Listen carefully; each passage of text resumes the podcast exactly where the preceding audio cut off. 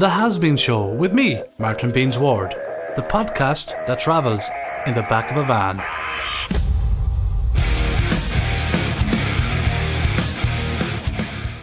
Hello and welcome back to The Has Been Show.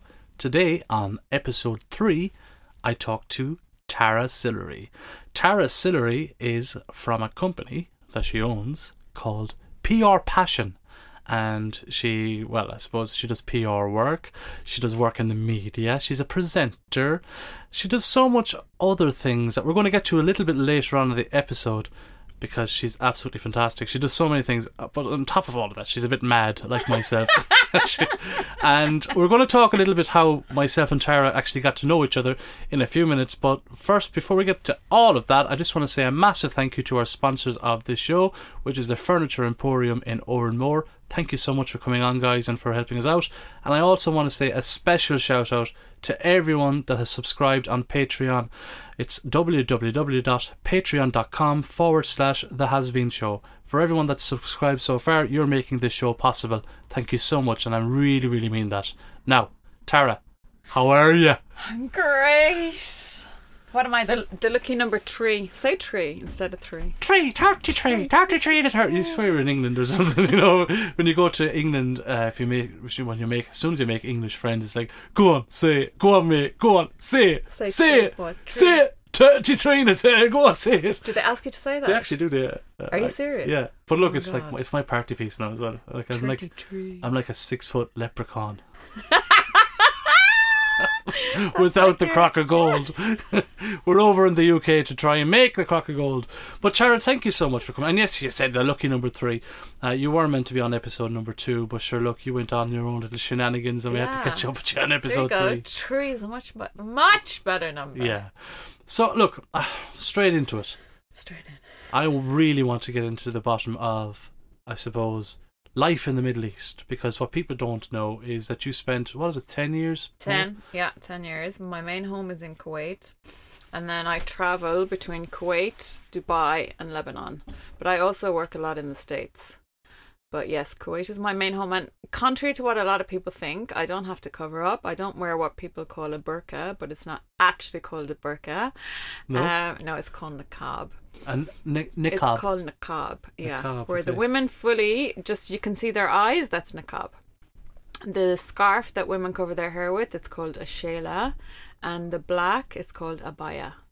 okay, So yeah, there you go. So contrary to what people think, Kuwait is one of the most forward thinking countries. Like why would I live there if if it was, you know, really strict, really backwards? There's no way I'd live there. yeah. It's Although there's parts of Ireland that's quite backward as yeah, well. there you go. You know? Do you know what I mean? It's basically the women in Kuwait as well are so highly educated. Uh, to cover up as well in the Middle East, it's more it's the choice of the female. They're not enforced to do it. It's you know it's tribal, it's religious. You, you know how even we are, are here in Ireland. You Yeah. know, you don't do specific things because of your choice as to what category of religion. You know, if you want to be really religious, semi-religious, but people have this thing about in you know if they see a woman covered they think oh my god she has to walk behind a man she's not allowed to do anything she's not allowed to work what they don't know is these women it's their choice And would would that be the case then for, I suppose, all the countries in the Middle East or? uh, okay so in kuwait 90% of my kuwaiti female friends don't cover up Kuwait is a very fashion forward, fashion conscious country. Um, again, I would say a very high percentage of the population study abroad. The country loves to give back to their own people. Every Kuwaiti student that you will see in Dublin, in Ireland, uh, most of my friends that are doctors and dentists in Kuwait, females and males, they all studied in Ireland. So that's why we have such a close relationship, you know? Yeah. a lot of my friends have lived here, so they know my culture. They know what my country is. They know how us as Irish people are. What do they think of the Irish people actually? Love them. Like Yeah. like like some of my friends, they're like they categorize part of themselves as being Irish. Yeah, Yeah, yeah, yeah, yeah. That's yeah. crazy. Yeah. That's cool. That's Even really cool. though you know we're very similar in our way of thought because us as Irish we're very into families. yeah, which is a whole Kuwaiti culture as well. I think the only big difference is there's a whole massive drinking culture, partying culture in Ireland, which is not in Kuwait because there's no bars, there's no alcohol in restaurants. I think that's the only big, huge fundamental difference, honestly. Well, they also like loads of tea as well, don't they? There you go. They Yeah. love tea. I was recently in Istanbul last March, Yeah, just before all of this coronavirus thing went crazy. yeah. And when I was over there, some of the things that stood out for me, it was my first time going to, say, is it like, could you call Istanbul an Islamic? Is- It is. It is. Istanbul is very religious. Uh, very when, religious. when I was there, were, now, they're lovely people, yeah. brilliant people, but very cosmopolitan. And I stayed in a part called Sultanahmet, Okay. and it was more of a family-oriented kind of part of the city. Yeah, a lot of Kuwaitis would stay there, by the way. Really, yeah. Yeah, Oh, and I highly recommend it. It's much better than the other part, like where the the main bars and all that stuff. yeah, I, did, yeah, I, yeah. I didn't even have one drink. Well, I think I actually no. I, I bought a can of beer in a shop, Oh, uh, but I didn't go to any bars.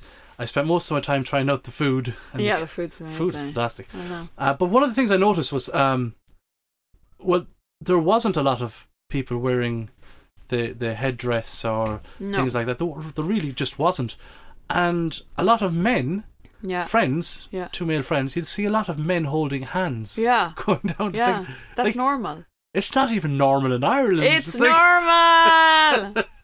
it looks weird for you because you don't see it. Like if you saw well, not weird. Not weird. It just looks diff- Alien, different. Yeah, different, different, different, different, different. Yeah, absolutely nothing wrong with it whatsoever. I think more power to you. Great. That's Yeah. brilliant. But this is just this is like you know I think as well maybe in Ireland we're a bit too scared to be very tactile people, aren't we? A little bit. You know, I think some Irish people are not very tactile whereas in the Arab states, Kuwait, when you greet someone you kiss them immediately. You know, whether it be in a business meeting or whether it be uh, your friend. It's like for men, they kiss each other twice on the cheek.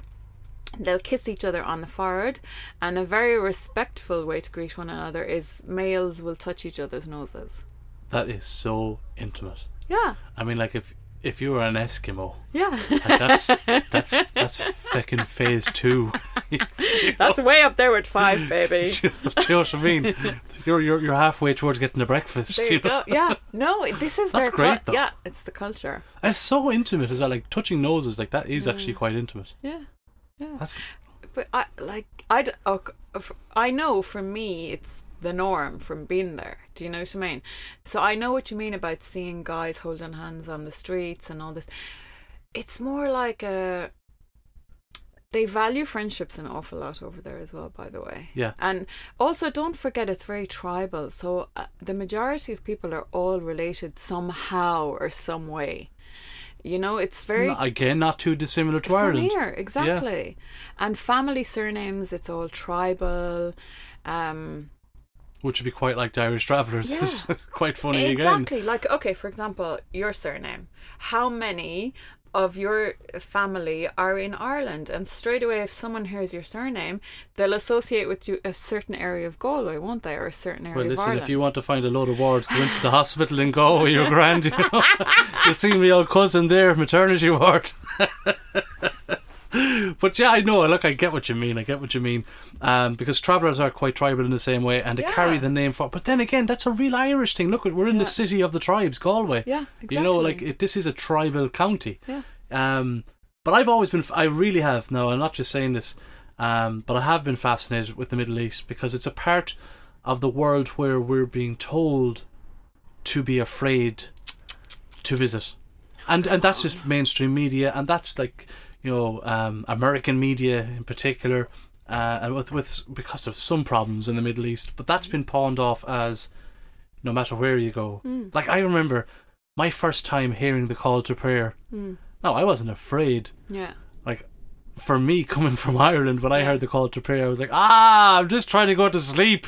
Because yeah, but we ring bells here in Ireland at midday every day and six o'clock true, every yeah. night. So it's It the is. same thing, except just less times in the day. and you know what it is? After after I heard it, for because I stayed there for 12 days, Yeah, and I was quite close to a mosque, yeah, so it was very loud. yeah. But after a few days, It becomes peaceful, right? it does become very peaceful. yeah. It really, really does. Where my apartment is, it's uh, because there's five prayers a day, right? And then this Fajr prayer is at three thirty. Like it depends on the sun, but it'd be like three o'clock in the morning, and then there'll be another prayer at like five fifty or something like this. I don't even hear it, and Yeah. the mosque is right next to me. I don't even hear it. I think because you become attuned to your environment, really, isn't it? But but- why would you be scared of that?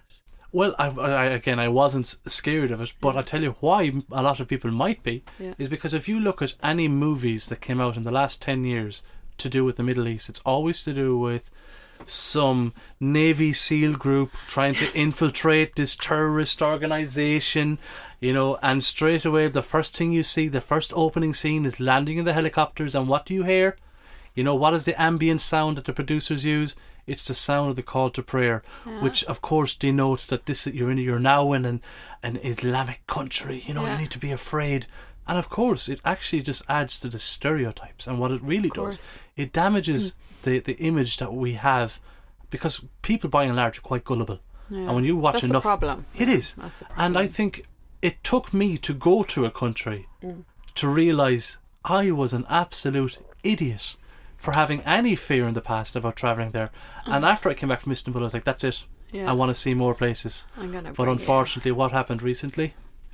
I know, but you know that will lift soon. I hope so, uh, because, Yeah. and of course, for anyone listening, we're talking about uh, Lebanon and the disaster that happened quite recently with the explosion.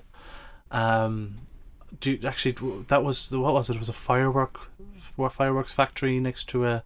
No, it wasn't a fireworks factory. It was actually in the port of Lebanon, uh, port of Beirut. Um, uh, they said it was a fireworks factory, but it wasn't actually a fireworks factory. It was where there were chemicals, fertilizer or something. yeah, wasn't being stored. It, it's. I don't want to get into it too much politically. No, that's absolutely fine. Yeah, I'm just, I'm just. it for- wasn't fireworks. So for everyone who watched the news, um, who thinks it was fireworks, all I can say without being too um, Yeah. politically incorrect is it most definitely was not fireworks. Well, it most definitely wasn't the Lebanese people who are getting violent. No, at no, all. and, no, and no, no, no. I no, think no. that's what the media tries to tell us. No, it you know? wasn't. It wasn't. It wasn't another Arab state like Kuwait or Dubai or. I think people who have enough intelligence Will will figure it out. Yeah. Quite frankly, Yeah, but um, yeah, I, I look. I don't want my camp, camper van to go up in flames Yeah. either, so I'm not, so I'm not going to say too much either. Um, it looked. It, this podcast is more about. Uh, fi- what are we laughing at? We're laughing at the total destruction of Beirut. I'm actually not laughing at that. I'm laughing at my own myself and Tara here trying to not. Um, put- I'm trying to put stay targets so on our heads. politically correct right now. I know. I know. The reason I know so much about Lebanon, just so everyone who's listening knows, is I actually uh, worked for MTV Lebanon. So I had my own TV show in Lebanon. I used to live during the summer in Lebanon filming. So, like, people in Lebanon, when I used to enter through the airport, they would say, excuse me, they'd be like, You're more Lebanese than Lebanese. Let us give you the Lebanese passport because, you know, you're here so much, you do so much for our country. Lebanese people are the best. They're like so friendly. So Shout you will love it. I'm bringing you. I'm bringing Yeah. you. You'll die. Oh no, like because we were saying this weeks ago. weeks ago. Um, for anyone listening there, that was Tara coughing because Sorry. Tara has I'm broken. so sorry. No, she's broken the rules of the podcast because she didn't want tea. So what did we get Tara? We got her coffee. a lovely strong coffee, but it was a bit too strong for Tara, I think. she doesn't. She doesn't like um, coffee where the spoon stands up on its own inside. The thing is, there's milk in it. I'm so. I'm so. Oh, like- really? yeah. Oh, I'm sorry. Sorry. It's okay. I'm not really sorry. We'll actually. blame Chris. You want me to get the expensive soy milk. We'll blame Chris. Um, but yeah, look, I, I suppose more more than about what's happened in Lebanon, we'll talk a little bit more later on about that because I have other guests who are currently living in uh, Beirut, Yeah. and I'm really interested in hearing what they have to say because, again, it's down to what we see in social media, what we see Yeah. on, the media. We very rarely actually get to hear from the people that are affected. We always Yeah. get the filtered version, don't we? That's the thing, you know, and it's like even here, I went on uh, Cork FM radio, and I met a group of people, and two of them have become really good friends. One in particular, her name is Leah. Do you know how many Lebanese are in Ireland? It's ma- it's mental. Yeah. Like in Galway, there's so many, but in Cork and Dublin, working in Google, load of Lebanese people. Loads of people from Lebanon come here to study medicine. So after the explosion, because I was here and I'm it, it like literally broke my heart. I was devastated. I was waking up and I was having nightmares. Like I was waking up I was screaming my head off one night my mother came in. I was dreaming that I was stuck under the rubble. That's how much it impacted me. Oh, You know, because I have for I three people I know died. Some people I know are still missing. Every single person that I know in Lebanon was impacted in some way. of course. Either they so. lost their home, or they've lost their business, or they've been like physically damaged, and like they're all mentally scarred, like all. So you know that's so much for you to take in in your head. And I used to get really aggravated watching our Irish media because they're reporting absolute Yeah. shite, excuse the word. And I love Ireland and I love, you know, everyone that gave me a platform over here to speak about Lebanon. But if you've never been to Lebanon and you don't even know where the country is, it's very difficult for you to report on it and report facts Yeah. because they weren't given proper, like, they weren't reporting proper stories. And I think a lot of the media here needs to look into how many Lebanese people live here and reach out to them and they can get, because still there's over 300,000 people with no homes. Like every day, my friends are rebuilding their homes. And now winter is coming. And by the way, when it's winter in Beirut, it's minus degrees. Oh, really? Yeah. Oh, wow. Like snow will come up to almost, in some areas, below your knees. It's mental. So now, in a few weeks, the seasons change so quickly. People are going to be homeless. And by the way, they have no food. it's a disaster. But for me, as an Irish expat who worked there and lived there, and I love Lebanon because this is like the first place I got my TV career. The owner of MTV contacted me, saw me on TV in Kuwait, and my whole TV career catapulted in Lebanon. So Fantastic. it's yeah, it's a country that's really close Do you know what? to my heart. I'd nearly have to go to the Middle East before my career in TV takes off because yeah, the exactly. Irish production companies are Yeah. just not looking for me, you know? Um, well, they're stupid because they're losing out. oh, I know. I. I, I, thank you very much. No, I'm You serious. know? But look, we'll, we'll always get there in the end, you know? Um, but that's, that's, that's a lovely little tale, to be honest with you. Like, you, you've done so much over there, and we're going to have a cup of tea. And I'm going to make a cup of tea. Thank it's you. part of the show, and I'm I'm going to keep the tradition, even if you don't want it. I can make you a weaker cup of coffee if you want. Do you know what they call it in the Middle East? What Chai. chai? Yeah. Really? You'd fit in so well over there with your tea. In Portuguese, it's chá. yeah, por- Yeah, it's quite similar, but I think yeah. I think it is an Arabic word, though, isn't it? chai. Yeah, chai. Like a chai, chai latte. And they love. There's an Irish tea company here, and I'm going to bring them to the Middle East because they love tea. In it. Like they love tea in the Middle East. yeah. Yeah, non-stop drinking tea. But of course, you know here how uh, so there's chai, which is just they normally drink it black, okay? But then there's another one called chai halib, and that halib means milk. Okay. But there's like condensed this or like yeah. a This is what Oh, I really? do with that. they boil and boil and boil and boil and boil milk and put tea bags into it and boil and boil and boil and boil and put so much and they love it. They sh- they love the sugar. chai halib. no. Can't. Really? Yeah, but you'd love it over there with their chai. Oh, I love tea. I love tea. And guess what? It's that time of the show. It's chai time. Ah, but Jesus, time for a cup of tea on the Has Been Show. And we're back. So, uh, Woohoo! yeah, so a little boil the kettle there, and I've got a lovely a cup of chai.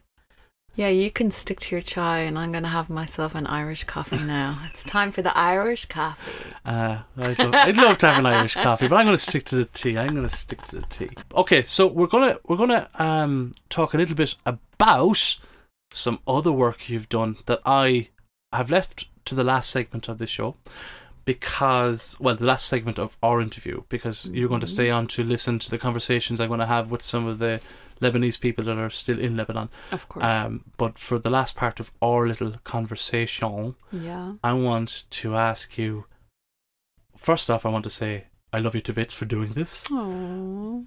But can you tell us a little bit about the work you've done with the Syrian refugees? And as more, more, more specifically, it was the kids as well that you were helping out as Yeah. well. So I really want to hear about that.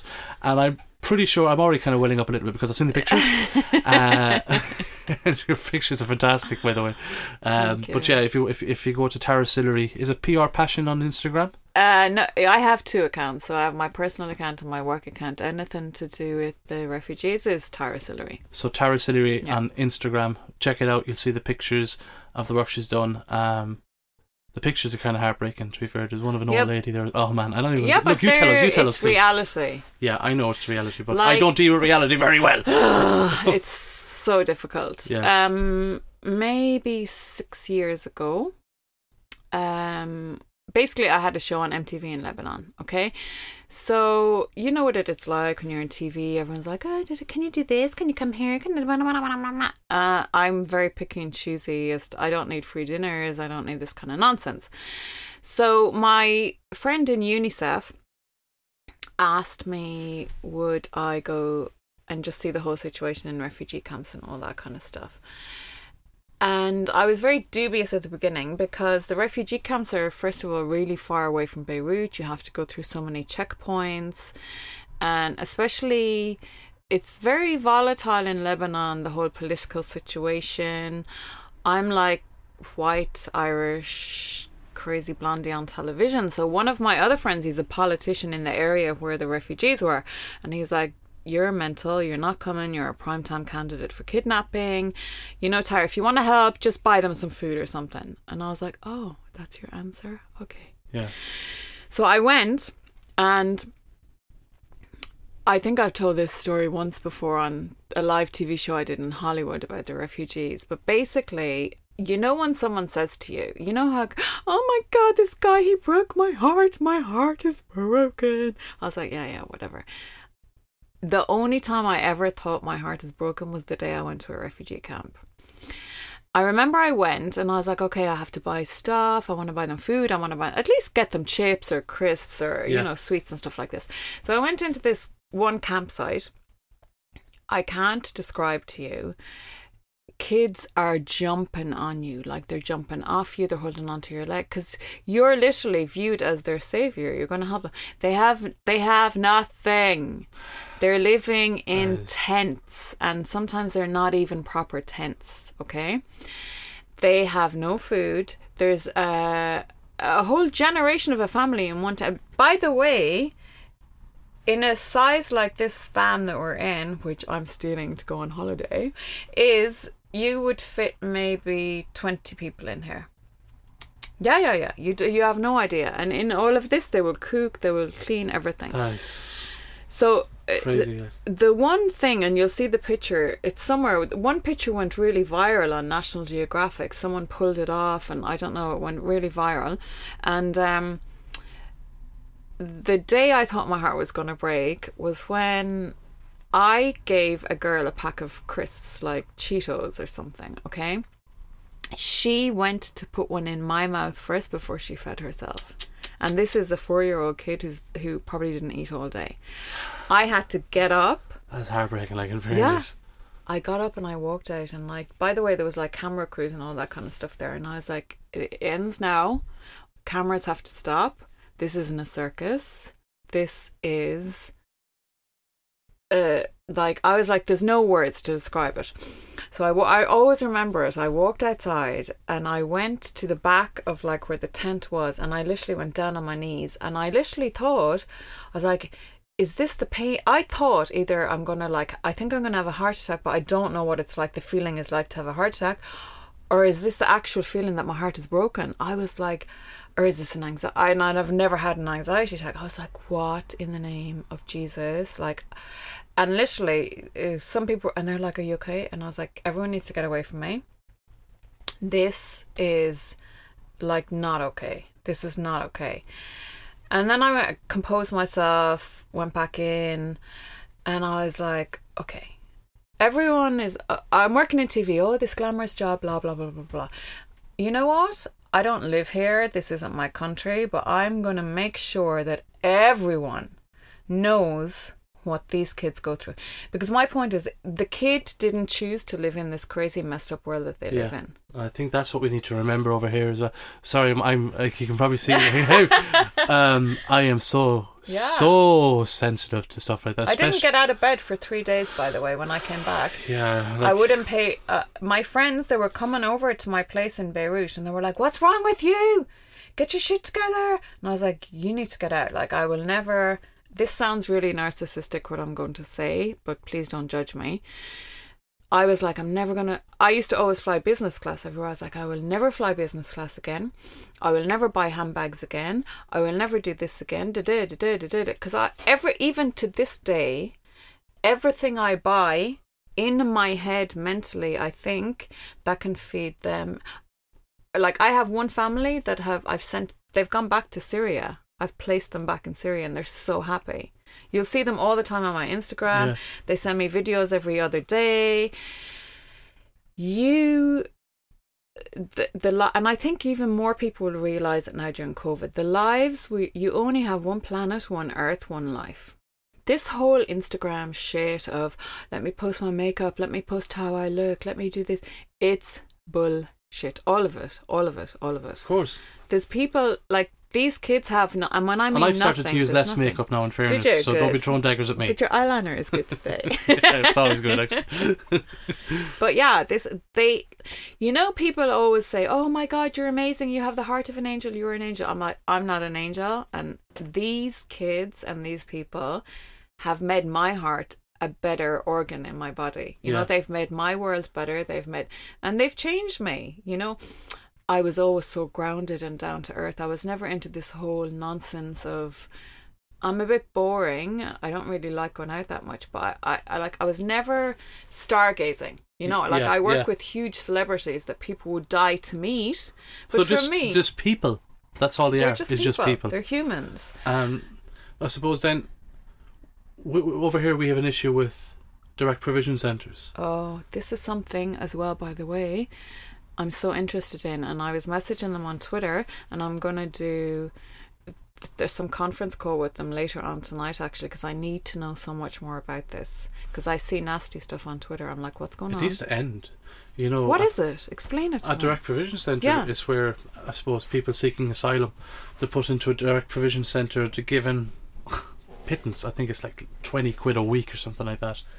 Now they are given food, but what we're seeing in a lot of the direct provision centres is the food is substandard. Yeah, I mean, seriously substandard. I've seen that. A lot of it isn't halal, and there's just a serious lack of respect actually towards uh, people with uh, different dietary needs. Um, there's overcrowding.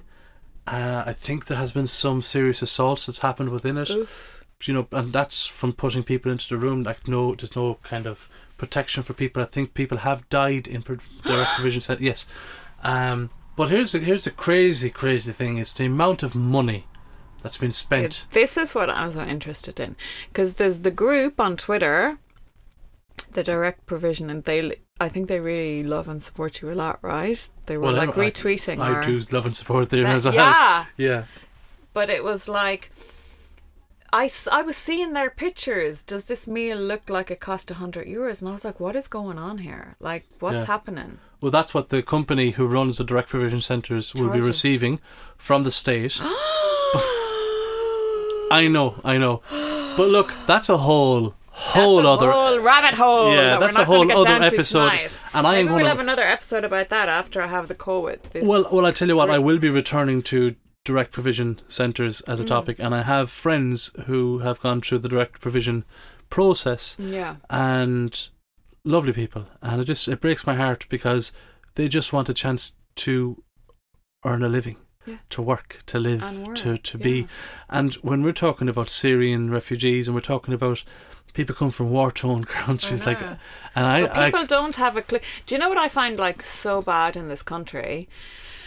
They're like, ah, coming over here to our country, taking off the state. Why don't they go back to their own country? I'm like, are you that yeah, ignorant that you don't realize that their country is being nuked? Yeah. They don't have a home. They have, they have nothing. Like it's all gone. They don't have a ba- a system with a bank. They have no economy. That this country is so lucky. If you don't have a job, they'll help you it, it's mental. Also, there's like we need to also remember as well when we talk about Syria, Yeah. it's not the Syrians who chose this war. No, of course You not. got the Russians, you got Yeah. the the Americans. Who else is Iran is involved? I think. Kur- is it Kurdistan? Like, It's it's it's too much. It's It's, like a like- hot mess. but it's not the people. The people that we see crossing the border it's looking for help. their No, They're running. They didn't choose this. It's crazy. They didn't wake up and choose like people need to get a grip of reality in this country. And I think that's that's what I want to aim with this Yeah. podcast is to do several different podcasts like that. Um, but we're going to we're going to talk to some people that are in Lebanon because I think that's the I think just because of what's happened recently, it's something that I want to look at, and because it's a country I want to go to Yeah. as well. I want to go to. I want to go You to. will. I oh, will I will. I will. I will. I will. Once Corona fecks off. I know, Um, feck off. But look, Tara, as always, I want to say thank you so much for coming onto the podcast. I will be having you on again before you feck off to the Middle East again. Because let's face it, you're wearing the hooped earrings today, and you are genuinely more of a traveller than I am because I've you've travelled from the Middle East. earrings on. they say the bigger the hoop, the bigger the. Anyway. Bure. the bigger the Bure. Tara Sillery, thank you so much uh, for joining me today. It's been an absolute pleasure. I hope you enjoyed the Irish tea. I Uh, loved Irish coffee actually. Oh, Irish My coffee. Sorry, coffee. I'm magic. Oopsie doodles. Anyway, um, guys, I just want to say that you know if you can get a chance, go check Tara Sillery out on Twitter, on Instagram, and on Facebook. On Um, gram. and if you're still doing stuff around the Syrian refugees, Tara, Yeah. put up a, a- like a recent post or put up a new post, and maybe maybe some people who want to get involved in helping out can reach out to you because yeah, I think it's important. Yeah. Yeah, Yeah, especially now that winter's coming, you know, it's like I hound all my friends, don't throw anything away, I'll take it to Lebanon for the refugees because Yeah. they're at the border of Syria and Lebanon. Um, yeah. So maybe maybe we can do that. Maybe we can do another episode where you come on and we can do maybe a bit of a food, not a food drive because I don't think food no food be because- perishable, wouldn't You see, the thing is, like to bring it there costs so much money as well on, you know, shipping it and all that kind of nonsense. But you know, when people go through their wardrobe and they, oh, I don't need this, I don't need that. There is people with no clothes or no Yeah. shoes, and they need it. So Okay. there's always someone. Your what do they call it? Your garbage is someone else's treasure. Yeah, yeah, that's so true. But you know what? We might return again in the future, as I said, and we might do like some kind of clothes drive towards Christmas. But we Yeah. will, we'll definitely Yeah. look. We'll definitely revisit this. But for now, I just want to say thank you so much. Thank you so so much. You're so also, can I Thank try out my new my new Lebanese words? Okay. So- I- So okay. you was should have said this at the beginning of the when you were opening. ha, hama ma masa. Oh, that's right, masa el el khair. Yeah, See? Uh, there we go. Martin Beansword, bilingual, connecting the world with words. That's me, the wordsmith. You know, my name as Gaeilge is Mac an Bhaird, which means son of the bard, which means we work with words. Yeah, way. So now, do you want to say goodbye in an Arabic word to like close it all off? Yeah. Masalama. Masalama. Yeah. Masalama. That means goodbye in Arabic. Masalama. Masalama. Sounds like a like a pasta bake. well, Tara Sillery, Masalama. Masalama, baby. Okay, thank you so much, Tara. and we will be back again with another one. But we're going to go back now to have a conversation with the guys over in Lebanon. yeah, See and ya. enjoy this one and listen carefully, everyone, Yes. and see how you can hop. So, coming up in the last part of the show, we're going to talk to three locals living in Lebanon. More specifically, living in Beirut. We're going to ask them how they've been affected post explosion. We're also going to learn for the first time, for me anyway. Maybe you guys are far more clued in with all this, but we're going to learn about the political system and about the economic crisis that's going on there at the moment, and about the medical supply shortage that's happening uh, post explosion and during the middle of a global pandemic. So, the first guest is Jad El Khouri, who is a medical doctor. The second guest is George Bon Massour, who is a medical expert. And the final guest is Rouida, who is a uh, restaurant owner in Beirut who had her restaurant destroyed with the explosion. Please listen. And we're going to mention a couple of, uh, I suppose, pages and websites and ways that you can help uh, promote, uh, I suppose, what's happening over there. And how you can, uh, I suppose, challenge the corruption that's coming from the government. So please listen intently and please, if anything from this podcast, take away the messages that each of these uh, interviewees leave us with. Thank you very much. So today I'm I'm joined by uh, Dr. Jad El Khouri, who is uh, he's living in Lebanon. He's a doctor, and I just want to say welcome to the Has Been Show, Jad. Thank you. Uh, I'm actually quite flattered to be on your show. Oh, you haven't heard it yet, so. well, yeah, I haven't heard it yet, but I've heard your accent and I love it. So. oh, thank you very much. That's a... excited because of that. And you know, um, mainly, uh, I'm also really excited because, in spite of the you know the worldwide situation, which is quite gloomy at the moment. There are still some people out there who are trying to do positive things to instill you know, positive thoughts, positive change, positive attitudes, and that's what these podcasts are all about. I hope. Oh, absolutely. Uh, like today, I, I basically I, I, I myself and Chris, the sound technician, decided we wanted yeah. to do. We wanted Bye, to. Chris. So uh, Chris, Chris is off with the with the laptop at the moment. He can't hear you. So well, he can hear you, but he can't speak. and say hi back. yeah, no problem. And so we decided that with everything that's going on in Lebanon at the moment, we wanted to talk to some locals. And a friend of ours, uh, Tara Sillery, who was on the show, lived in Lebanon and she lived in Kuwait and she's been living in the Middle East for the last 10 years and we were talking about what it was like for her living there because one of the aims of this podcast was to dispel some of the myths around living in the Middle East because of course we listen well, we have a lot of you know the western media and we get a lot of misconceptions pawned off as fact and reality but I couldn't do an episode around Lebanon without talking to some people who are living there. So I just want to ask, I suppose, straight off the bat, what's it like living there now at the moment, post explosion?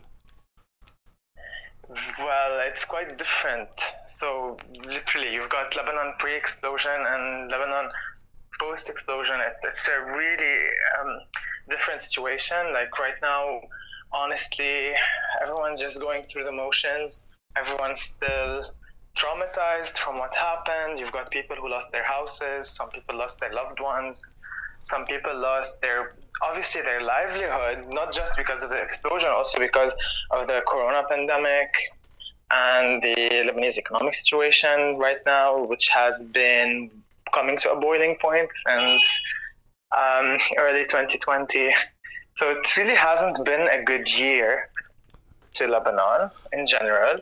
Yeah. However, um, well, actually, Lebanese people are quite crazy. so, so you still got uh, little glimpses of hope and happiness here and there. You still got people who go out and party in spite of the corona pandemic, which I highly recommend against, obviously. Yes. yeah. Uh, especially like schools are closed, but people are, you know, drinking and partying everywhere. So, um, but yeah, so this is not really the um, the ideal uh, situation right now for everybody. However, I think we still have the the spark, if if you know what I mean. Yes, I do. The, the friendliness towards like well, obviously everybody says that in every country, but Lebanese people love foreigners in the um, hospit in the you know like being hospitable kind of sense. Yes, yes, of course. And, uh, and that's still ongoing. Obviously, that's uh, that's still a thing here. Um, we're still friendly towards each other as much as we can, in spite of the you know situation. I, I, for for myself, I've it. Look, Lebanon has always been a country I wanted to travel to, and I would and have. I would. Sorry. And uh, and you should, and I'll show you around. Ah, that'd be absolutely brilliant. You see, that's the type of hospitality we want all of the listeners to hear, because we want we want to promote the the positives. We don't want to talk about the negatives, because by and large, you guys are all victims to this explosion and now you're victims to how the media portray what it's like to live there. And yes, of course, the scaremongering. you know people are afraid to travel. But I, I, I would really like to see a time in history where all of that is pushed aside and we can just get on with life and get on with, you know, spreading love and spreading positivity and getting more people to visit the Middle East and starting to really kind of investigate for themselves, uh, you know, around the realities of, of how hospitable you guys are over there. Because anyone that I've ever met from the Middle East have been extremely hospitable. You know, you, you go into somebody's home and straight away you're offered a cup of tea, which is quite like Ireland. We we share a lot of similar traits. Yeah, I can't wait to visit Ireland. Actually, oh, well, you, you should, you should, you should definitely visit I Ireland. Will. I definitely will. But yeah, so the thing is that like in Lebanon, it's really a mixture of different realities all at once. So um, on a usual pre-explosion day, obviously, because yes. you know we're still dealing with it. But eventually, I think we're gonna pull through.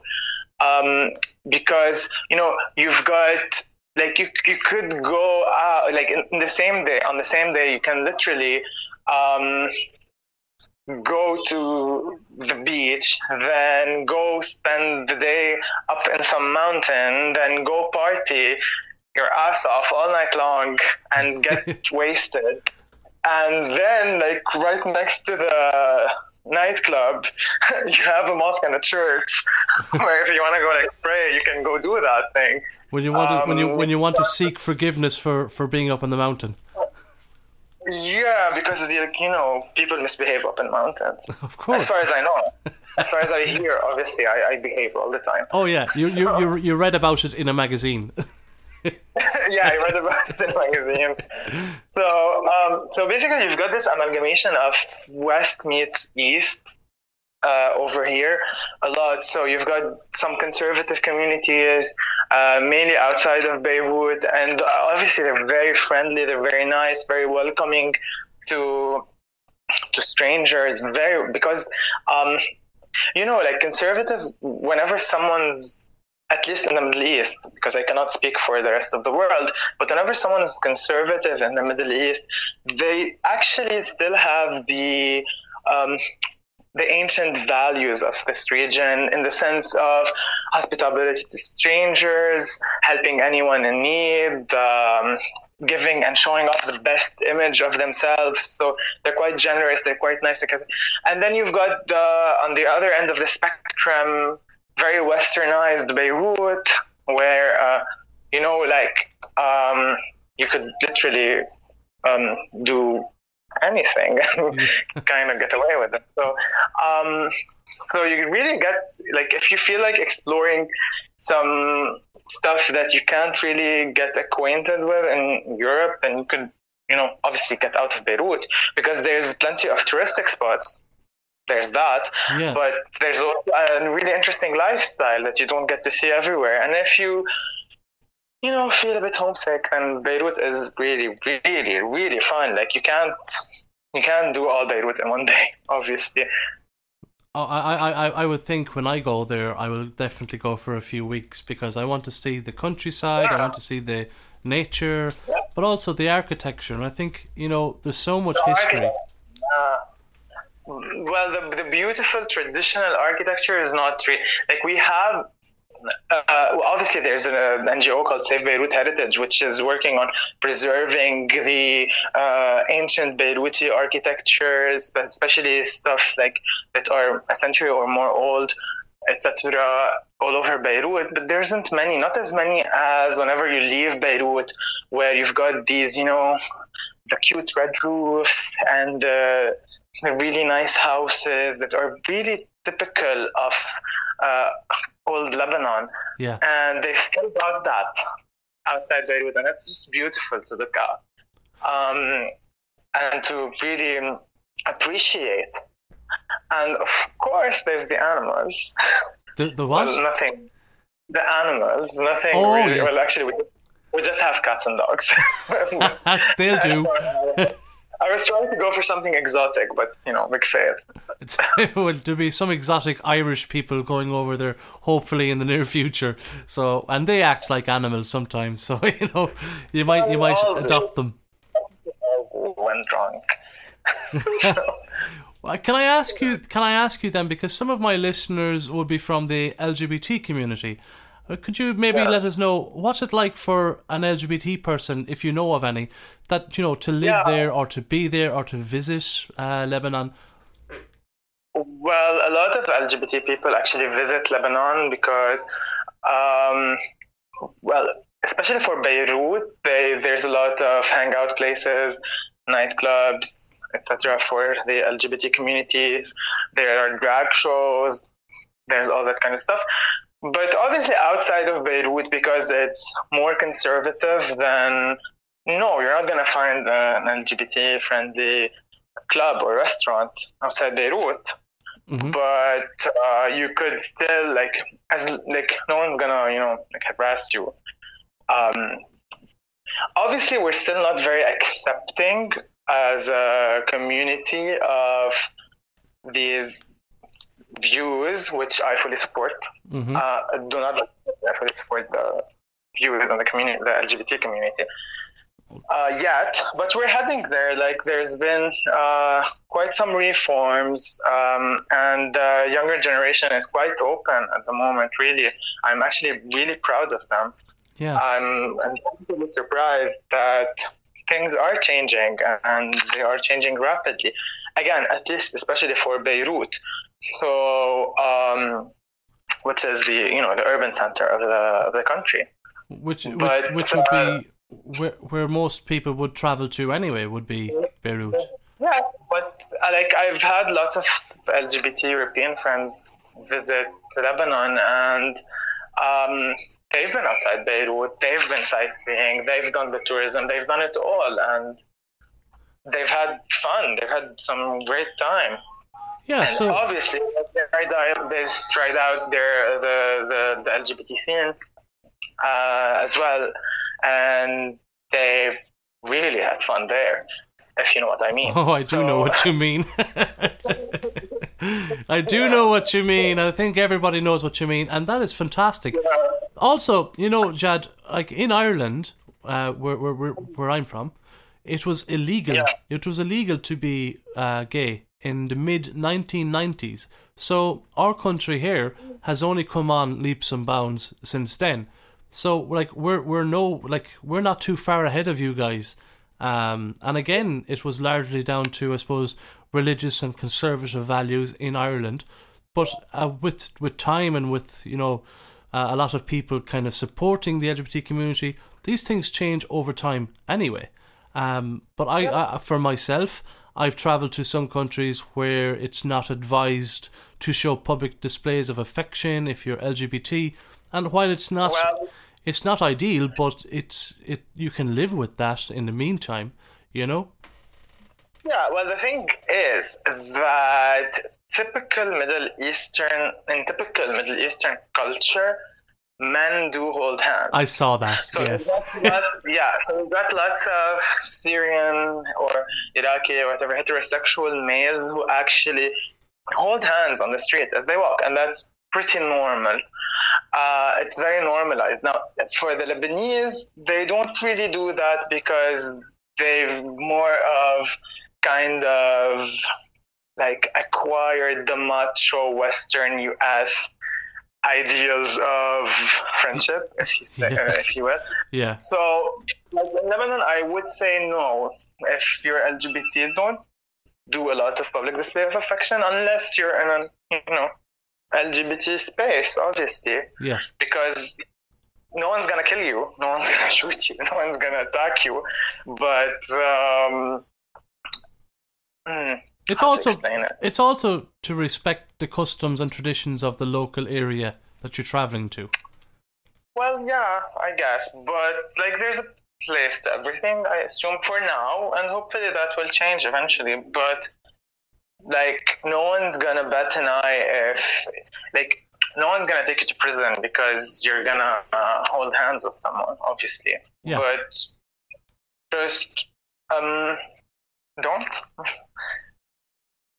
But like a lot of you know businesses and institutions have it in their bylaws that there's no discrimination based on gender or orientation. So you've got lots of European uh, employees uh, in some local NGOs or local institutions or universities, etc., who are here who are, for instance, gay and here with their husband and child or lesbian, and they do perform public displays of affection at times. So there's that end of the spectrum as well. That's the Western people always pushing the boundaries. That's what they do. They, they, they, just, Uh, they just do whatever they I want. They should. They should push the boundaries. Maybe Yeah, in maybe in some sense, maybe in some sense. So tell us then, Jad, you're a doctor. We're not going to talk about where you work or anything like that, but would you see would like would you see a, a heavier workload now post explosion? Are you still treating people or Yeah, so the first few days post explosion were, were really, really, really. Um, they took a toll on, on all of us, especially on the uh, the medical community. So yeah? um, yeah, it was it was really. I think bad is an understatement, but I'm gonna say bad. So and then um, things have calmed down since. You know, right now I think it's it's it's more about I think the main focus is about obviously helping anyone who has uh, unfortunately uh, gotten any form of disability or um, was negatively impacted by the explosion, and obviously uh, helping anyone deal with their psychological traumas Yes. because that's very real and those things can actually haunt you for a lifetime. So I think this is um, this is really important right now. It's Yeah. very important to And do. I, I Yeah. suppose when when we talk about mental health issues and things like post traumatic stress disorder, they're very real consequences of, of, of something like an explosion. Very real, very real, and a lot of people are depressed. A lot of people are anxious. A lot of people have PTSD, obviously, and uh, we we we really have to deal with that eventually if we're gonna go pull through. You know.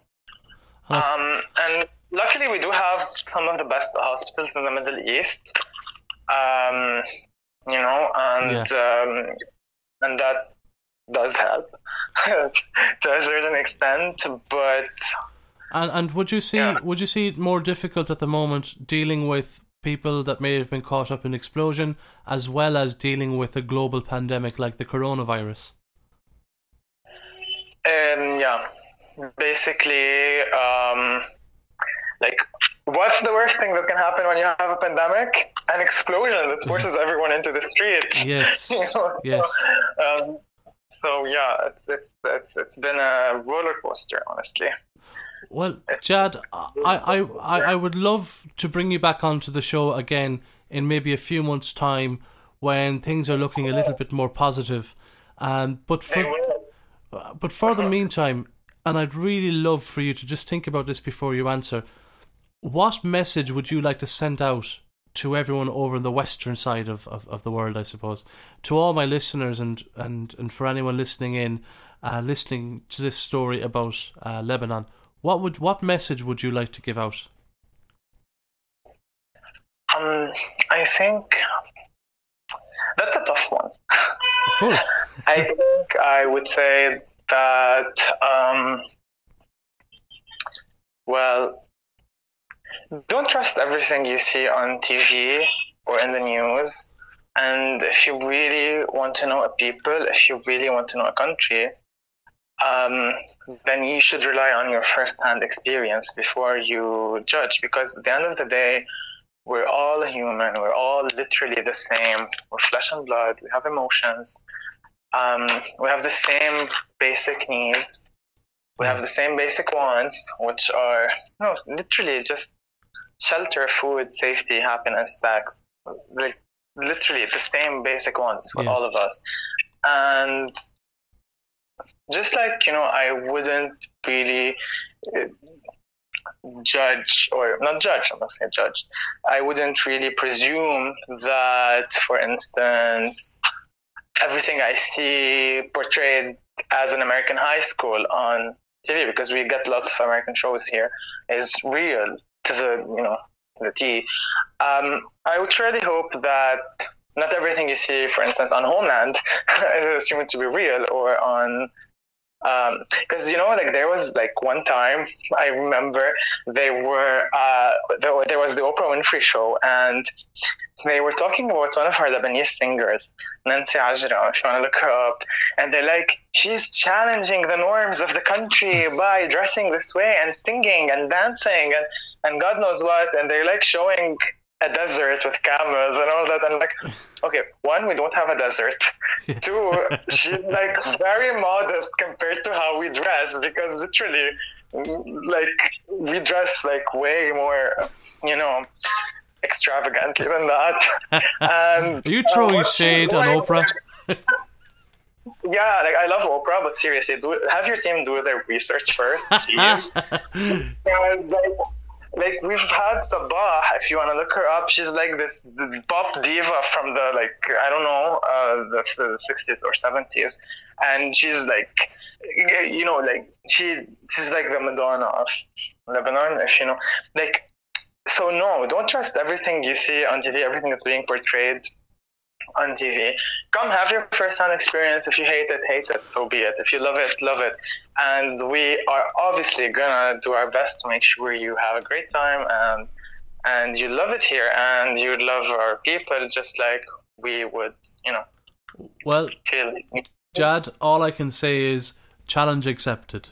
I, I will I will make the trek over once the coronavirus goes and we're allowed to travel again. I am going to make it my business to travel to the Middle East because I do want to learn firsthand and I do want to experience all the positives that the media are forgetting to tell us. My pleasure to be your guide. You just have to tell me beforehand. You can't just, you know, like give me a call and like, hey, my plane just landed.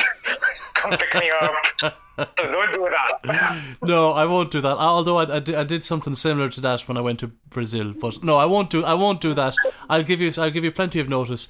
But Jad, I just want to say thank you so much for joining us on the Has Been Show, and I'll send you a link of of the full show afterwards, and uh, you can have a listen back to it.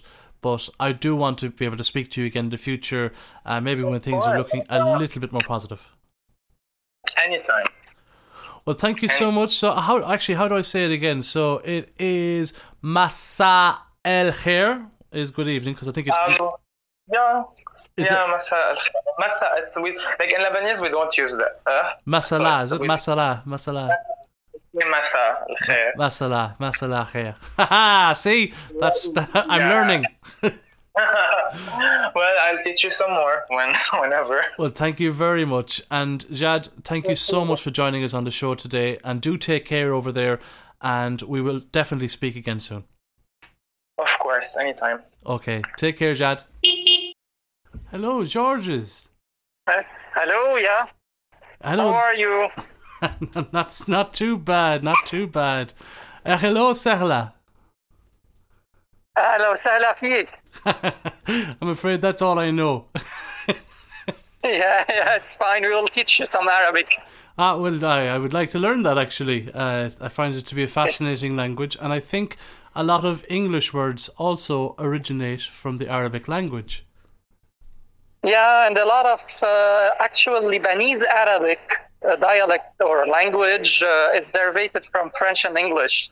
Oh wow! I. I don't know. know if Paul told you. We in Lebanon we speak a mix of Arabic, English, and French. That's the Lebanese. Oh, chanté! Very good. So yeah. well, well, welcome to the the Has Been Show. This is the my podcast, and this episode is basically about the Middle East, but we've started to specifically look at Lebanon because of everything that's been going on and just before yeah. I, just before calling you, I spoke to your friend uh, Jad El Khoury, uh, who's a lovely guy and had had a lot of, lot to say. But I suppose I'd love to hear your thoughts on what it's like at the moment post explosion. What's it like on the street? What's it like for people, ordinary people? Yep, sure, sure.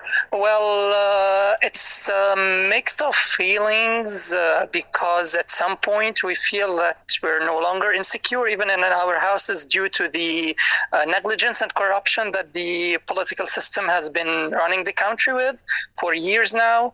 And at the same time, you feel people coming together because the biggest initiatives to rebuild and to help each other are from within the communities, from within the people. No politician ever mobilized anything to help. Oh wow! Okay.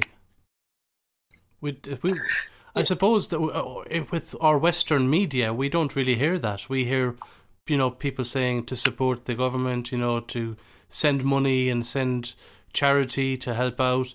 But if if there's an issue with politicians not doing as much as community groups, then surely that's a problem. Yeah.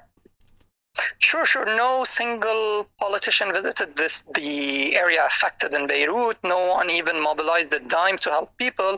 From the very, very first day post explosion, you you would see regular people like you and me going on the street, helping each other, helping people clean up, rebuild their houses.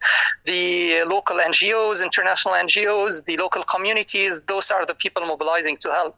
The government is just sitting in their uh, palaces, in their houses, and calling for the Western world to help with funds and for the Arab region to help with funds, but actually they're doing nothing. Wow, that's you see, I didn't know that. Now uh, I'll be honest with you. Um, so, what do you think then, as somebody f- from the area, what do you think would be a solution? Like, what can we do to help? The main thing is uh, to to spread awareness regarding the state we're living in, this state of corruption. We really need support from the Western world to help us drive this change we're demanding, the politi- political change, the change from the sectarian system we're, we're being governed by, because the uh, politicians and the governments have done nothing but steal the public money, the people's money, for more than 30 years now. They ran the country into bankruptcy. They've uh, confiscated people's money in banks. So we really need the help to come to the people, not through the governments, through local communities, through NGOs. And we need the push, the lobbying that can be done to help Lebanon get the reform for its political system. Do you have, is there any website or group that we should promote on this podcast so we can direct people who want to help to a group that isn't corrupt? Sure, sure. If you want, uh, there is one initiative, one NGO, one local NGO that's uh, coordinating with many other international and local NGOs and communities that's called DAFA, D-A-F-A. There is uh, on Instagram, you can find several accounts such as Live Love Beirut. They are always uh, publishing reports, stats on the help needed, on the help delivered. So they can also connect you to other uh, actors and uh, communities on the ground working together to help the people of Lebanon and Beirut specifically. So to just to recap then, so it's D A F A DAFA and Live Love DAFA, yeah. Live Love Beirut. These are two among the many, many NGOs and communities working, but these have uh, contacts and uh, they are coordinating among several groups, uh, holding uh, um, group meetings uh, across several NGOs and actors, so they can help connect to other actors and uh, communities mobilized. Well, that's that's that's exactly what I wanted to learn in this conversation because we do need for Western people, we do need to know like who to who to help where to send our money, where not even money, but where to where to promote um, in Lebanon. Because for us, we would automatically assume that it's the government, but you know, we come from a country maybe where our government is held to more accountability. Maybe it's a bit different in Lebanon. Why has it been allowed to continue for 30 years? Because they opposed the civil war in Lebanon that ended in the early 90s. Uh, the politicians have been running the country with uh, religion and sector uh, and uh, sect- in a sectarian way. They uh, they used to uh, to to, to make people fear each other based on religion, so they could stay in power, so they could steal the money coming to help the country post the civil war, and that's how it's been done for years. Now, with the people demanding change, the government is using force on the ground They are trying to shut the people up. They are trying also to remobilize their groups in order to spread like fear among the people, the protesters, the the, the people who are uh, going to the, the street to to uh, through the uh, October Revolution. If you heard of it. I didn't hear of it. An October Revolution. It started last October last year, and uh, on the 17th of October 2019, with the increased taxes, with the corruption uh, reaching a peak level, and now with the uh, Lebanese lira being devaluated uh, uh, vis-a-vis the U.S. dollar. So, uh, and it's been a year almost now, and we're still living in this system, in this corrupt system. We can't even get enough medication. We can, uh, the hospitals can't even buy the supplies and equipment because the banks are not giving them the money in U.S. dollars. So they they are buying the equipment and supplies at an inflated rate. They are not being able to accommodate even uh, enough COVID patients in ICUs due to the lack of supplies. So the corruption is at its peak. I'll be honest with you. I'm absolutely shocked here um, because I didn't know it was to that extent. So basically, the government have allowed have allowed this to happen, they're now pushing the country into a state where they can't buy medical supplies, and when they do, it's, yes. it's at inflated. And of course, you you are a doctor as well. I should have uh, introduced you correctly, but we uh, we we just jumped straight into it, and the conversation kind of grew organically. But just to give you a full introduction, you're uh, I'm I'm sorry, you're going to have to help me pronounce your surname. So it's it's Georges Bon. Bon, it's it's a George Bou Mansour. Bou Mansour. That sounds French, doesn't it? Uh, it's a Lebanese, but it sounds French because maybe I'm French educated, so the accent uh, goes naturally okay. towards French. right. Okay. Well, well, well, George. I suppose as a doctor, then, and we spoke to your friend Jad, and he he, he was saying something similar that, you know, with the increase of, of people getting coronavirus as well, because of course the explosions happened in the middle of a global pandemic. And can you tell me a little bit about, I suppose, because it's it's difficult to get the medical supplies, how how hard is it diffi- uh, is, is it in the hospitals at the moment to operate and to actually help people? Sure, sure. Just to correct you, um, Jad is a medical doctor. I'm a public health expert. I have a master's in public health. I've been working in the health management and policy and the health project management for 10 years now in the public health sector. Well, I, so, apolo- I, apologize. no, can, it's fine. Just you can, so, uh, you, you, can easily tell I don't have much. No- I, I don't have much knowledge around um, me- uh, medical positions or things like that. So, uh, like by all means, correct me if I'm wrong in anything. But I suppose I'm here. I'm here to learn. This is why I want to have the conversation. So you're a medical expert. Sure. Yes. Uh, in order to brief you a bit about the medical uh, situation in Lebanon, and post the double explosion in August 4, we lost operations in five of Beirut's major hospitals, uh, two of them being uh, uh, one of the biggest medical university centers in Beirut, and uh, even uh, the uh, even the American University of Beirut Medical Center that is a bit farther than the explosion site got heavily affected. So uh, operations were a bit limited, and due to the uh, dollar, uh, the lira devaluation, uh, we are facing a lot of problems to get medical supplies and medication. Uh, we the hospitals are mainly relying on the Lebanese expats to help to send funds on uh, governments uh, helping uh, the, the, the, teaching hospitals and the uh, local hospitals.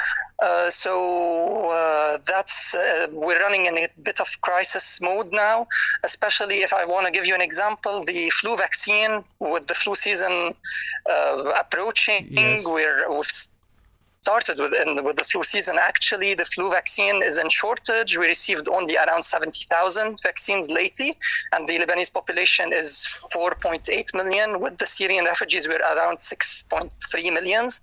So the shortage with the COVID pandemic being also a global problem right now. Flu should not be a problem. We should be protect- protected against flu in order to be able to identify COVID when it occurs. So that's an example. We're not being able even to get the vaccines on time. Which is a very basic uh, vaccine that, that in most countries it's, it's readily available. So it's quite scary yeah. to It's quite scary to, We're to used hear. to be vaccinated by September, to have the population vaccinated by September. We're in October and we don't have enough vaccines yet.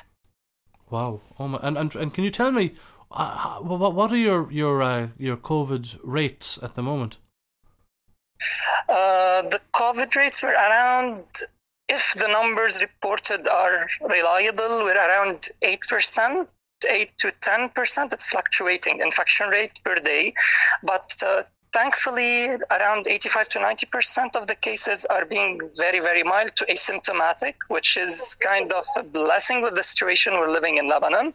We have uh, we have cases requiring the ICU and the critical care. The problem is that we don't have enough public ICU beds, and more than 50% of the population is currently uninsured with the economic crisis, with the COVID 19 crisis. More and more people are relying on government subsidized healthcare services, and we don't have enough of these right now. Even the private hospitals cannot accommodate all the cases because we don't have enough respirators, enough supplies right now. So that's why we're in a crisis mode vis-a-vis COVID. It's still a bit containable right now because the population is not showing a high rate of critical cases yet. And and with with the the uh, I suppose difficulty in getting medical supplies and resources, would you would you be still getting like an adequate amount of COVID testing um, equipment?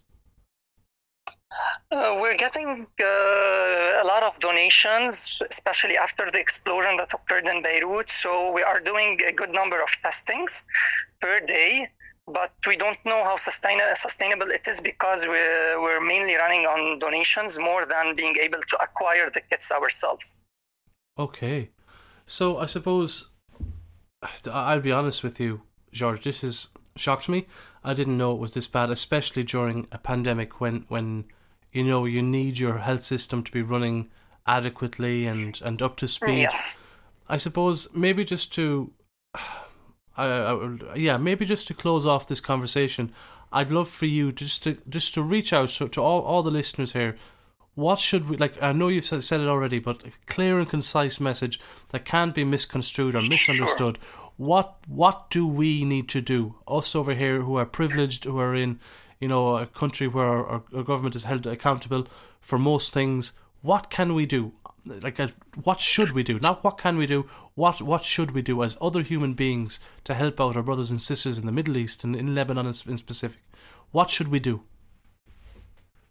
Sure. To add a point on the healthcare system, Lebanon was regarded as the uh, hospital of the Middle East for like uh, last year, up until last year, until the crisis occurred. So right now we're going into a phase that's pitiful because being the hospital of the Middle East, right now we cannot afford to treat our own people. So a call to action would be uh, please, if you want to support the Lebanese people, do it through local or international uh, NGOs, through local communities. Do not direct the help through government because we don't have transparency to be able to trace the donations and the help and make sure that they are getting to the right people, to the people in need. And please help us whichever way you can through lobbying in order to support the change in Lebanon, to get out of the sectarian system, to have a clean political system that is transparent, that is reliable, that makes sure that the people uh, are getting their rights, the, their right to have a, a life, uh, to live with dignity. Well, George, I, I, I wish I, I, I, I will try to personally help. And after this phone call, if you could send me on some links to websites and to pages. I will add that to the description of this podcast and I'll put it on my website and on my social media pages. And I personally will take this on as a little mission of my own to try to, pr- to promote Lebanon and also try to highlight some of the real issues that you've just brought up, some of the stuff that our media doesn't tell us about.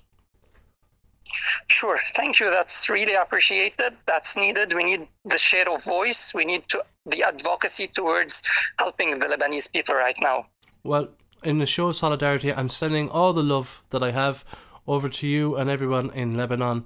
And I really hope we, we, we like. I'd love to have you on again, maybe in the future, uh, when things are looking a little bit more positive, or you know, if we need another call to action, or if anything else happens in the meantime, feel free to get in touch. Um, uh, you know, a massive show of solidarity, And if we can help promote it through this show or through on social media, like I'll do whatever I can.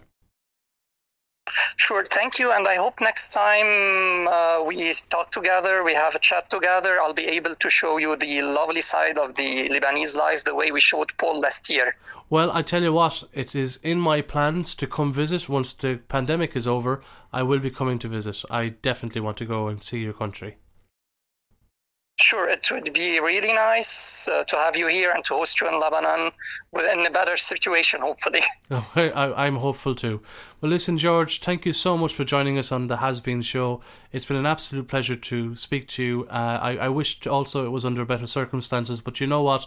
we need to take every opportunity we have available to us, and today just happens to be this podcast. I hope that the listeners will, will, will be called to action and will try to help. And by and large, Irish people tend to be very supportive of uh, people in the Middle East and, and other countries going through issues, especially around political corruption. But I want to wish you and all your friends and family uh, the best, and I hope that you get through this um, as, as quickly as possible, and I hope you get through the pandemic as well. Thank you, much appreciated. It's been a pleasure. It's been an honor to to be to being your guest, and I hope we would meet uh, meet again in the future in better circumstances. And really, thank you for the, all the support. Absolutely, thank you so much, George, and take care. Okay. Hello. Hi. Hello, hello. Hello, Sahla Fik. How are you, Martin? Good? I'm good. Uh, so, okay, let's start straight away. Hoida. Yeah, sure. Is that is that how I pronounce your name? Hoida. Hoida. Hoida. Hoida. Yes. Hoida. Okay, I will try to remember that again. Well, welcome welcome to the the Has Been show. Um, and I suppose just for our listeners, you are a restaurateur, a restaurant owner in Beirut. Yes. Yes. And I suppose I've spoken to two people that are local uh, in Beirut at the moment. Both of them work in the medical field. But I wanted to speak to somebody who's affected as a business owner. Could you tell me what it's like post explosion for you as a restaurant owner? Uh, post explosion, uh, yeah, we were uh, hit. Our uh, place was, uh, we had damages in the restaurant. Uh, our chef was injured, but he's fine now. we were already struggling with the financial situation in Lebanon. And it was hard. It's been hard since um, um, you want to say a year back. It's been hard, and um, then the explosion happened. Uh, so um, all Ashrafiya mainly, it was very affected, and our restaurant is in Mar Mikhael, uh, which is one of the areas that were uh, mostly affected. Okay. Um, so um, we were we had like we were fixing the place uh, up uh, for three weeks uh, after the explosion. And uh, we were thinking about if we should open or not open, but then we saw our customers coming in to help us with the you know, just cleaning up the glass and uh, everything after the explosion. And uh, everyone was telling us, please, if uh, like people like you, restaurants like you, just you know give on uh, on uh, on on hope of uh, of rebuilding Beirut, then uh, nothing will be left. You know. Yes. So uh, we decided, uh, yes, to to open back again. it's it's been hard and it's been good so far. Everyone has been very supportive. from our customers and friends and everyone around here and uh, yes but now we're uh, you know with the with the corona as well hitting uh, beirut uh, it's hitting very bad now. Uh, we have the second wave. So uh, we have a limited seats of 50% capacity. We have to take reservations and we cannot do events anymore at the restaurants. We used to get a band to play every two weeks at the restaurant and uh, yes, uh, so uh, we cannot like take that direction anymore. Yes, and uh, every week uh, after the explosion, every day, every second, we, we, we're living, you know, like uh, we're waiting for something to happen. that's maybe there. Hello. Uh, that we're uh, having to deal with. Yes. Well, okay, so uh, so basically, you were struggling with the financial issues of the country from last October. I just I just learned, and yes. then you had the Yes. coronavirus, which took over from March and April, and then Yes. during the middle of the pandemic, Yes. you also had an explosion. Like how? Like you you must have some uh, like you must have a lot of strength to get up in the morning and say, you know, I'm I'm going to continue on. And one of the things I've learned from talking to people from Lebanon, uh, including yourself, is this real sense of community, where you all come together to help out because you've all been affected together and equally. Yes, yes, uh, we we do uh, we do uh, have that uh, here as a community, and uh, uh, like we, when we're uh, cleaning up the restaurants, we were also going into our neighbors' uh, homes. Me and my partner Mirna, because it's the two of us who own the restaurant, uh, to clean the neighbors' uh, homes as well. You know, to help the old people uh, that uh, were not getting help in, in, in, the street that where we have the restaurant. So yes, it's everyone, and yes, we do get up every morning. You know, just uh, it's our only way to fight back. You know. Because, uh, as I said, if it's people like us that uh, give up on uh, Lebanon, on Beirut, on everything, then uh, we will uh, just leave the country to, to, to, to the corrupt people that have been ruling us for the past 30 years. And we, we don't want that. We want everything to change. So that's why we say we, we're staying, and uh, this is how we're fighting back, you know? And it's good. It's good to be able to fight back, but you, it it does take an incredible amount of strength. And I just I just want to say that you know, I I've said this to other guests around this podcast that if I can promote or help spread a message from from you guys to people listening over here in Ireland and the UK and the USA and the in the Western world, I suppose, if I can help spread any message for you guys, I'll gladly do it. And you have my full solidarity. And it is a country that I will be so co-. I will be coming to visit, and I will be coming to your restaurant because I I would really we love. would love uh, to have you here. And anytime you want to come, our uh, house is open. Ah. You have your own room to stay in, please. Ah, that is so sweet, and you know what? It's quite indicative of the hospitality I've experienced from other Lebanese people. It's quite a it's a beautiful thing, and it's always lost when we look at the media because they don't show us this beautiful side of of Lebanon and, and its people. Yes, I know you're right about that. Uh, we only get to see it, uh, to see uh, through the media the the, the, the, the bad side of of, of things, uh, and uh, it's not Be- Beirut. It's a beautiful, beautiful city, and uh, as well as Lebanon. I was just going around uh, Batroun today, which is a very nice area by the sea, and I went into streets. I've been living in, in Lebanon for uh, 10 years now, and it was my first time to go there. Oh, And I was like, you know, like, uh, do we have this here? Uh, it's so beautiful. Uh, you have so much history. The architecture, the architecture is so nice, uh, and it's uh, everywhere. And you have different places in Lebanon that are like this.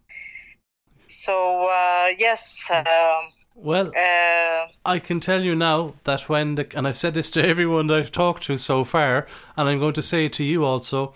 I will be coming to visit in, next year when the coronavirus leaves. I will be coming to visit, and I will do a podcast when I'm over there to talk, just to show, I suppose, uh, some of the locals and the hospitality. Yes, sure, sure, sure. We would love uh, to show you around, and uh, we can introduce you to a lot of people who can help with that as well. Ah, that'd be absolutely fantastic. So, Hoida, Hoida, is that right? Y- yes, yes. I'm still learning. I promise you, I will pronounce it properly by the time I go to visit. How's that? Um, but Yeah, it sounds good uh, by far. It's, it's very good. that's brilliant. You've been very kind. But I suppose I've I've asked every other guest to do this, and I'm going to. You're the last guest that's going to be on this podcast, and it is. It has turned into a podcast about Lebanon, even though it began as a podcast about the Middle East. Um, but I think it's far too important um, not to give it the, the the highlighting it needs. So I want you to finish off my show by telling me and all my listeners, giving us a closing note. What should we do to support you guys in Lebanon? and what message from Lebanon would you like to extend to us? The message is, uh, you know, just uh, keep talking about Beirut because we don't want uh, this uh, explosion because this was, to, to, us, this was a nuclear bomb, okay? Uh, so just uh, keep talking about Beirut and about what happened worldwide so that we don't forget and we get justice, okay? And just to to to to to have everything uh, shown about what really happened uh, in Beirut. We don't want people to forget, and we want everyone worldwide to, to talk about it, to to to keep uh, on talking about this explosion. Well, that's absolutely no problem for me. And I tell you what, I'd love to have you on the show again sometime in the future when things are looking a little bit more positive. Um, but for now, Hoida, I want to extend all the love and all the hugs and all the solidarity that I can muster, and I'm extending it Thank to you, you, and yours. Thank you so much, Martin. Thank you so much for uh, your time. Not at all. Thank you for your time. Uh, thank you so much for spreading the word out there. No problem at all. Uh, a lot of love from Beirut, and as I said, we're waiting for you uh, with open arms here. Ah, thank you, Habibi. Thank you so much, Habibi. I learned that word. Thank you so much. I'll talk Shukran. to you soon. Take care and God bless, and I and I and I will be in touch in the future. Thank you. Same to you, dear. Okay, talk to you soon. Thanks again for tuning in to this episode of The Has Been Show. The Has Been Show is available on all platforms. Do check us out on Facebook, which is The Has Been Show, or on Twitter, Has Beens at Has Beens The. If you can, we would really, really appreciate if you could subscribe to our Patreon page, which is www.patreon.com forward slash The Has Beens Show. The Has Beens is spelled T H E H A Z B E A N Z S H O W. Thank you so much. The Has Beens podcast is presented by me, Martin Beans Ward. On sound and sound engineering is Chris Jura. Thanks for tuning in. Catch you next time. It's Beans in a pod, but this pod is travelling.